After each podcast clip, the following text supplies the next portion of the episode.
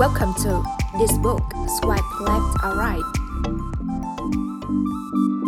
Xin chào tất cả các bạn đang theo dõi kênh podcast This Book, Swipe Left or Right của My và Uyên. Trong bối cảnh trở lại của dịch Covid-19 thì rất nhiều người trong số chúng ta đang phải dịch chuyển từ làm việc tại văn phòng công ty thành làm việc ở nhà, work from home đi làm đã trở thành một thói quen lặp đi lặp lại hàng ngày.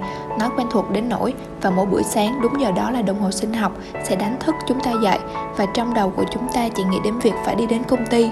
Thậm chí, ngay cả những ngày nghỉ, chúng ta còn giật mình bật dậy để đi làm. Nhưng khi nhìn lại màn hình điện thoại thì hóa ra hôm nay là ngày cuối tuần. Việc thay đổi thói quen này để hình thành một thói quen mới là việc làm tại nhà là rất cần thiết và chúng ta cần thích nghi nhanh chóng. Do đó, tuần này chúng mình lựa chọn một cuốn sách nói về cách giúp chúng ta hình thành một thói quen mới hay nói cách khác là thay đổi hành vi.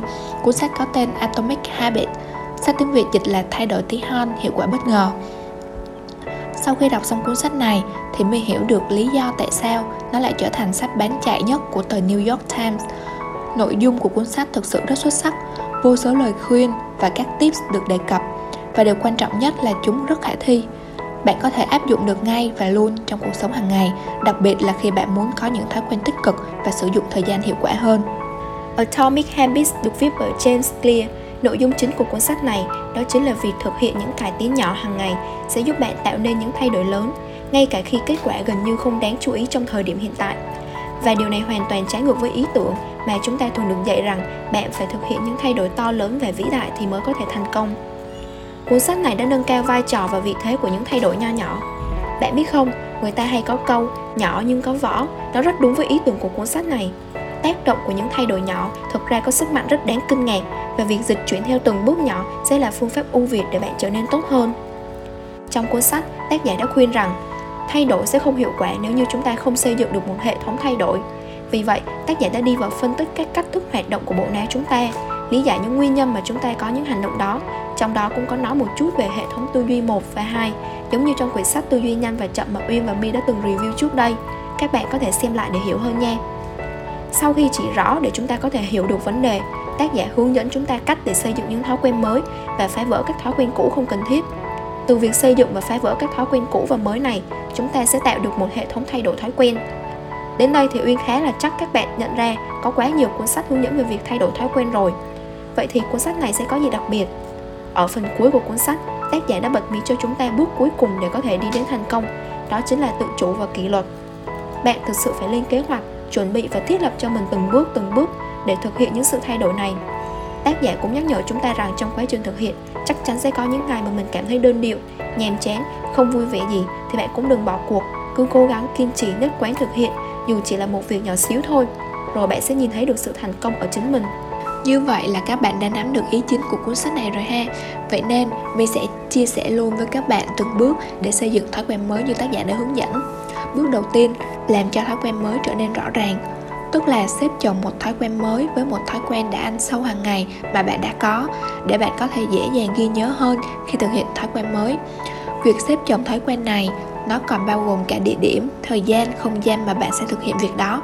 Ví dụ như, bạn muốn hình thành thói quen đọc sách, bạn có thể khiến nó trở nên rõ ràng hơn bằng cách kết hợp với một thói quen cũ của bạn, đó là ăn sáng. Sau khi ăn sáng, tôi sẽ đọc sách từ 6 giờ đến 7 giờ tại ban công phòng tôi. Môi trường và không gian của bạn cũng rất quan trọng việc thực hiện một thói quen khi mọi thứ đã sẵn sàng sẽ dễ dàng hơn rất nhiều. Ví dụ, bạn có thể đảm bảo rằng bộ dụng cụ tập thể dục của mình được đóng gói vào buổi tối trước khi bạn đi tập thể dục vào buổi sáng. Hoặc là bạn làm việc ở nhà của bạn được ngăn nắp trước khi bạn đi làm để khi về nhà, bạn có thể bắt đầu vào làm việc ngay. Bước thứ hai là làm cho thói quen đó trở nên hấp dẫn. Có một thực tế không thể chối cãi là thứ gì đó càng hấp dẫn thì bạn càng muốn làm hiển nhiên là con người chúng ta ai cũng thích phần thưởng giải thưởng những phần thưởng này giúp sản xuất ra chất dopamine kích thích não của chúng ta khi chúng ta hoàn thành một điều gì đó đó chính là lý do tại sao khi bạn nhận được càng nhiều lượt tương tác Facebook hoặc Instagram thì bạn càng bị cuốn hút. Bạn có thể áp dụng cách này để làm cho thói quen mới trở nên hấp dẫn hơn bằng cách làm thói quen mới ngay trước điều gì đó làm bạn thích thú. Ví dụ bạn đang theo dõi một bộ phim Hàn Quốc, phim Hàn Quốc thì rất cuốn phải không nào? Hoặc là bạn đang theo dõi một bộ phim trên Netflix chẳng hạn. Hãy nói với bản thân bạn rằng, bạn chỉ có thể xem tập tiếp theo sau khi bạn đã đến phòng tập gym để tập thể dục Tập thể dục bây giờ nghe có vẻ hấp dẫn hơn một chút rồi phải không nào? Bạn cũng biết rằng các thói quen sẽ dễ dàng duy trì hơn nếu chúng ta thực hiện chúng với những người khác. Bạn cũng không cần phải rời khỏi nhà của mình để đến phòng tập gym, vì bây giờ thì đa số phòng gym đã đóng cửa rồi. Hãy tìm kiếm video Workout at Home trên YouTube và bạn sẽ thấy hàng ngàn kết quả. My thì hay xem của chị Chloe Ting nè. Bước tiếp theo là làm cho những thói quen mới trở nên dễ dàng hơn. Phần này bao gồm việc sắp xếp môi trường và giảm các bước râu ria không liên quan để bắt đầu một thói quen. Đó là việc tạo thói quen dễ dàng đến mức bạn không thể không làm được. Tác giả đưa ra quy tắc 2 phút rất hay và rất dễ để thực hiện. Ví dụ, bạn muốn tập thói quen đọc, hãy bắt đầu sử dụng thói quen đọc sách 2 phút mỗi ngày. Bạn sẽ nhận thấy rằng đó thực sự là một con số nhỏ, không mất bao nhiêu thời gian so với 24 tiếng một ngày của bạn. Thời lượng 2 phút sẽ giúp bạn nâng cao khả năng hoàn thành lên đến 100%. Và bằng cách giữ những thói quen tí hon này, bạn sẽ tập được khả năng khởi đầu việc này dễ dàng hơn. Đây cũng chính là phần khó nhất trong việc tạo dựng thói quen. Khi bạn đã thực hiện được 5 lần, bạn có thể làm được nhiều hơn. Sẽ tốt hơn nếu bạn thực hiện 5 phút đọc sách mỗi ngày hơn là không bao giờ đọc sách. Điều này cũng áp dụng cho bất cứ điều gì. Bạn có thể bắt đầu bằng cách chạy trong 5 phút. Nó không dài, nhưng điều quan trọng là tạo thói quen trước và làm cho nó trở nên gắn bó hơn. Bước cuối cùng là làm cho những thói quen mới trở nên thỏa mãn. Chúng ta có khá nhiều khả năng lặp lại hành vi khi hành vi đó khiến chúng ta cảm thấy hài lòng. Vì vậy, hãy tìm cách tự thưởng cho mình một phần thưởng nhỏ cho việc hoàn thành thói quen tích cực mới. Ngoài việc xây dựng thói quen tích cực mới nhờ bốn quy luật này, tác giả cũng chỉ ra cách phá bỏ những thói quen tiêu cực cũng chính bằng bốn quy tắc trên. Bước 1 là khiến cho những thói quen tiêu cực trở nên vô hình, tức là loại bỏ chúng khỏi cuộc sống hàng ngày của bạn và bạn sẽ có ít khả năng làm điều đó hơn. Ví dụ, bạn đang cố gắng phá bỏ thói quen trì hoãn và tác nhân số 1 trong việc khiến bạn trì hoãn là mạng xã hội thì bạn hãy tắt thông báo cho tất cả các ứng dụng mạng xã hội trên điện thoại di động của bạn hoặc xóa hoàn toàn các ứng dụng khỏi điện thoại của bạn. Nếu không có những thông báo tin nhắn liên tục, bạn sẽ không bị lôi cuốn hoặc bị phân tâm một cách thường xuyên như vậy. Bước thứ hai là làm cho thói quen tiêu cực trở nên không hấp dẫn. Lời khuyên của tác giả là bạn hãy nói thành tiếng, thậm chí là hô to cho bản thân biết lợi ích của việc tránh lặp đi lặp lại một thói quen xấu thì bạn sẽ ít muốn làm điều đó hơn. Bước thứ ba là làm cho nó trở nên khó khăn hơn. Hãy tăng số bước thực hiện một thói quen xấu mà bạn muốn phá bỏ. Một ví dụ cụ thể, nếu bạn đang cố gắng phá bỏ thói quen sử dụng điện thoại và máy tính bảng vào buổi tối, hãy lập một thời gian cụ thể.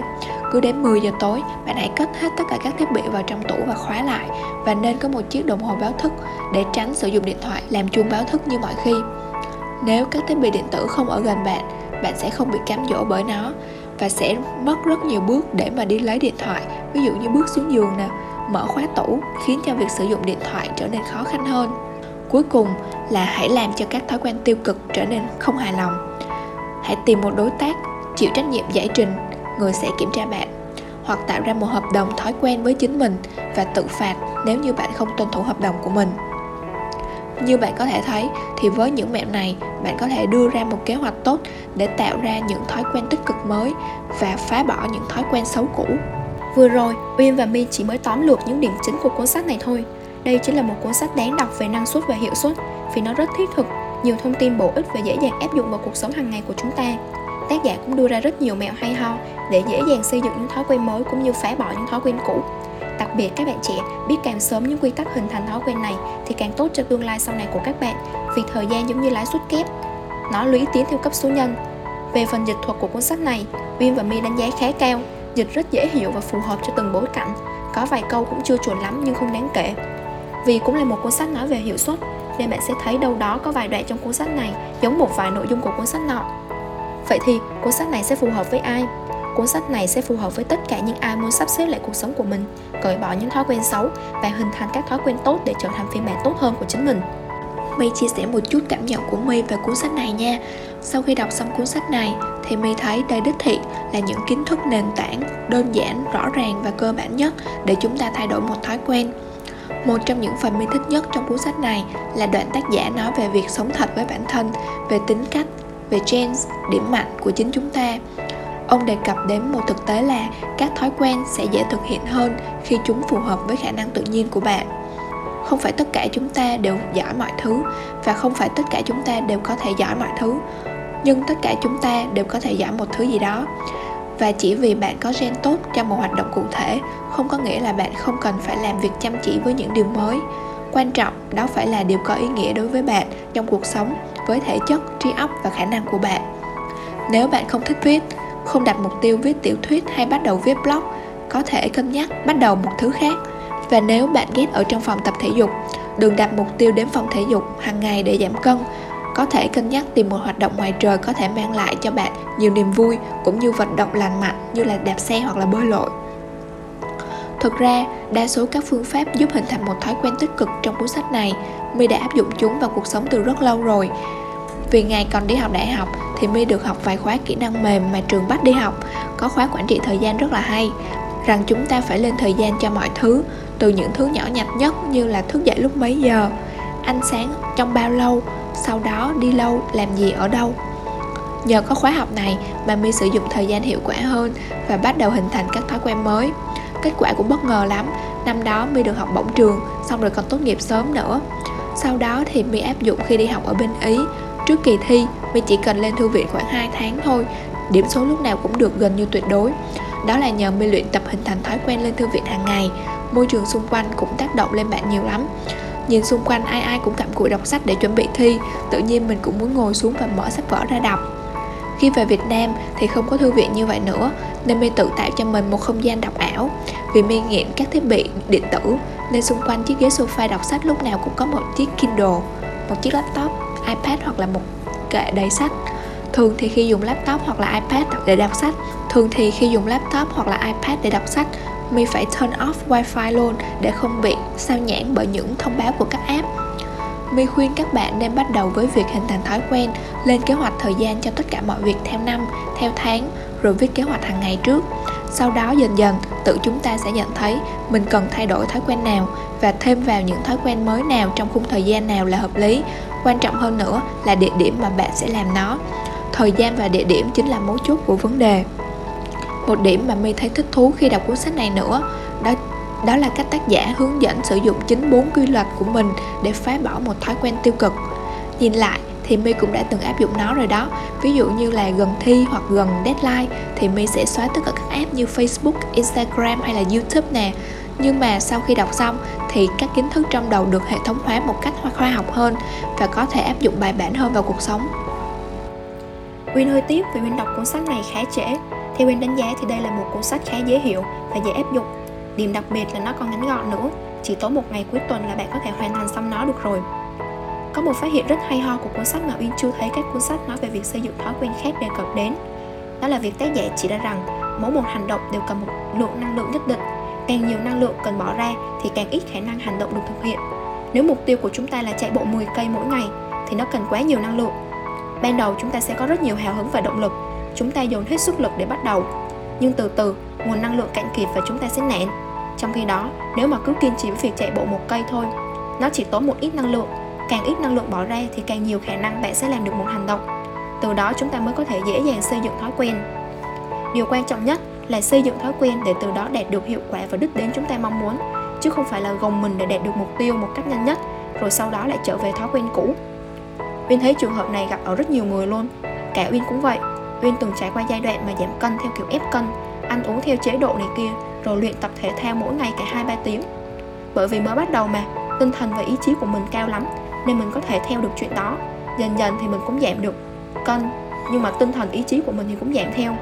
Mỗi lần nghĩ đến việc 2-3 tiếng luyện tập là Uyên loại và Uyên bỏ, Rồi cuối cùng lại tăng cân lại. Đến bây giờ thì Uyên cũng đã biết cách sắp xếp để xây dựng thói quen, nên mục tiêu của Uyên mỗi ngày chỉ là tập 20 đến 30 phút thôi là được rồi, Không có ép bản thân mình nữa. Nhờ vậy mà việc tập luyện trở nên dễ dàng và vui hơn Hôm nào mà Uyên hứng lên thì Uyên còn kéo dài nó lên đến một tiếng Bởi vậy, để mà xây dựng được một thói quen thì dễ mà khó Chìa khóa là sự lặp đi lặp lại Cố gắng làm dù chỉ là một chút xíu thôi cũng được Nếu mà chúng ta đòi hỏi sự cầu toàn và hoàn hảo từ đầu Thì chúng ta sẽ khó có thể xây dựng được thói quen Thói quen có thể xây dựng trong thời gian dài hay ngắn là tùy thuộc vào từng người, không ai giống ai cả. Vì vậy, khi mà mọi người hay nói 21 ngày để xây dựng thói quen thì Uyên thấy cũng chưa đúng lắm. Có thể là chúng ta sẽ phải mất nhiều ngày hơn. Phần mà Uyên thích nhất trong cuốn sách này là phần cách thức để tập trung khi mà bạn rơi vào tình trạng chán nản. Trong phần đó, tác giả có viết rằng đến một thời điểm nào đó, thành công sẽ tới với những người có thể vượt qua được sự tẻ nhạt của việc tập luyện hàng ngày, luyện tập không ngừng nghỉ.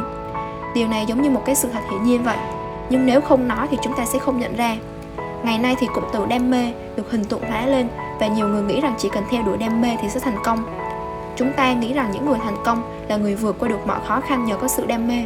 Vì vậy mà các bạn trẻ chúng ta ngày nay cứ chăm chăm đi tìm kiếm đam mê. Thấy gì hơi khó, hơi nạn thì chúng ta sẽ bỏ cuộc. Tuy nhiên, cái dẫn chúng ta đến thành công không phải chỉ là đam mê, đó là yếu tố cần thôi. Yếu tố đủ là phải có tinh thần kiên trì, vượt qua được sự tẻ nhạt. Thường thì trong quá trình mà chúng ta thực hiện bất kỳ một việc nào đó, chắc chắn sẽ có lúc chúng ta chán nản, mệt mỏi, cảm thấy mọi thứ ngày ngày như nhau, đơn điệu và buồn tẻ. Rồi chúng ta sẽ cảm thấy chúng ta không hợp, không muốn cố gắng nữa thì bỏ cuộc là điều tất yếu. Nếu mà cứ như vậy thì làm sao mà chúng ta có thể trở nên tốt hơn được?